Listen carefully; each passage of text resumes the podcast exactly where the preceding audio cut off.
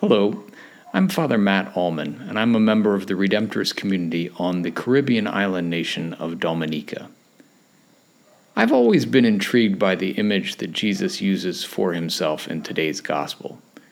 Jesus depicts himself as a mother hen who has longed to gather her chicks protectively under her wings, but whose love has been refused by an unwilling brood even as Jesus predicts a future of pain for the people of Jerusalem who won't listen to him. This reading still gives us a sense of our Lord's longing for those who turn away, a longing that they will return to the warmth of his embrace. If we get creative today, I think we can also stretch that maternal imagery of the gospel to see our first reading in a new light as well. As St. Paul encourages the Ephesians to put on the armor of God in this passage, I can hear echoes of my mother warning me to put on my coat because it's cold outside, asking me if I have my hat and my gloves as I walk out the door in the winter. Or as I'm now here in the Caribbean these days, checking to make sure I've got sunblock and a broad brimmed hat to protect my bald head from the sun. The imagery from this section of Ephesians is all about battle armor and being prepared for spiritual warfare. But I have to admit that I can still hear echoes in it of a parent who's worried for their child, a mom or dad who knows how dangerous the world is and who wants their child to be safe, to be protected, to grow up strong. So today, as I listen to these readings, I praise God for parents who care.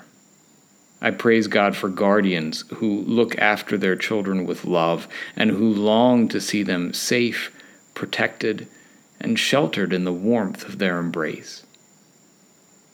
Even as I say this, though, I'm conscious of how often I've been the child unwilling to listen, unwilling to listen to the loving voice of my mother, of the Lord, of the church how often I've wanted to go my own way.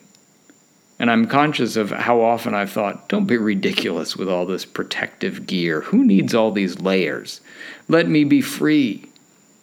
Only then to find myself later wounded or burned because I didn't heed the advice and left the necessary protections behind.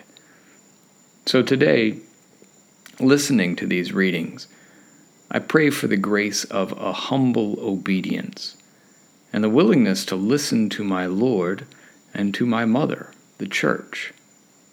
I pray for the humility and the willingness to let myself be gathered close and loved, the willingness to be instructed and to learn, the willingness to acknowledge that I do not have the strength on my own to make it through life safely like every child of God, I will always need the help of the protective armor of God.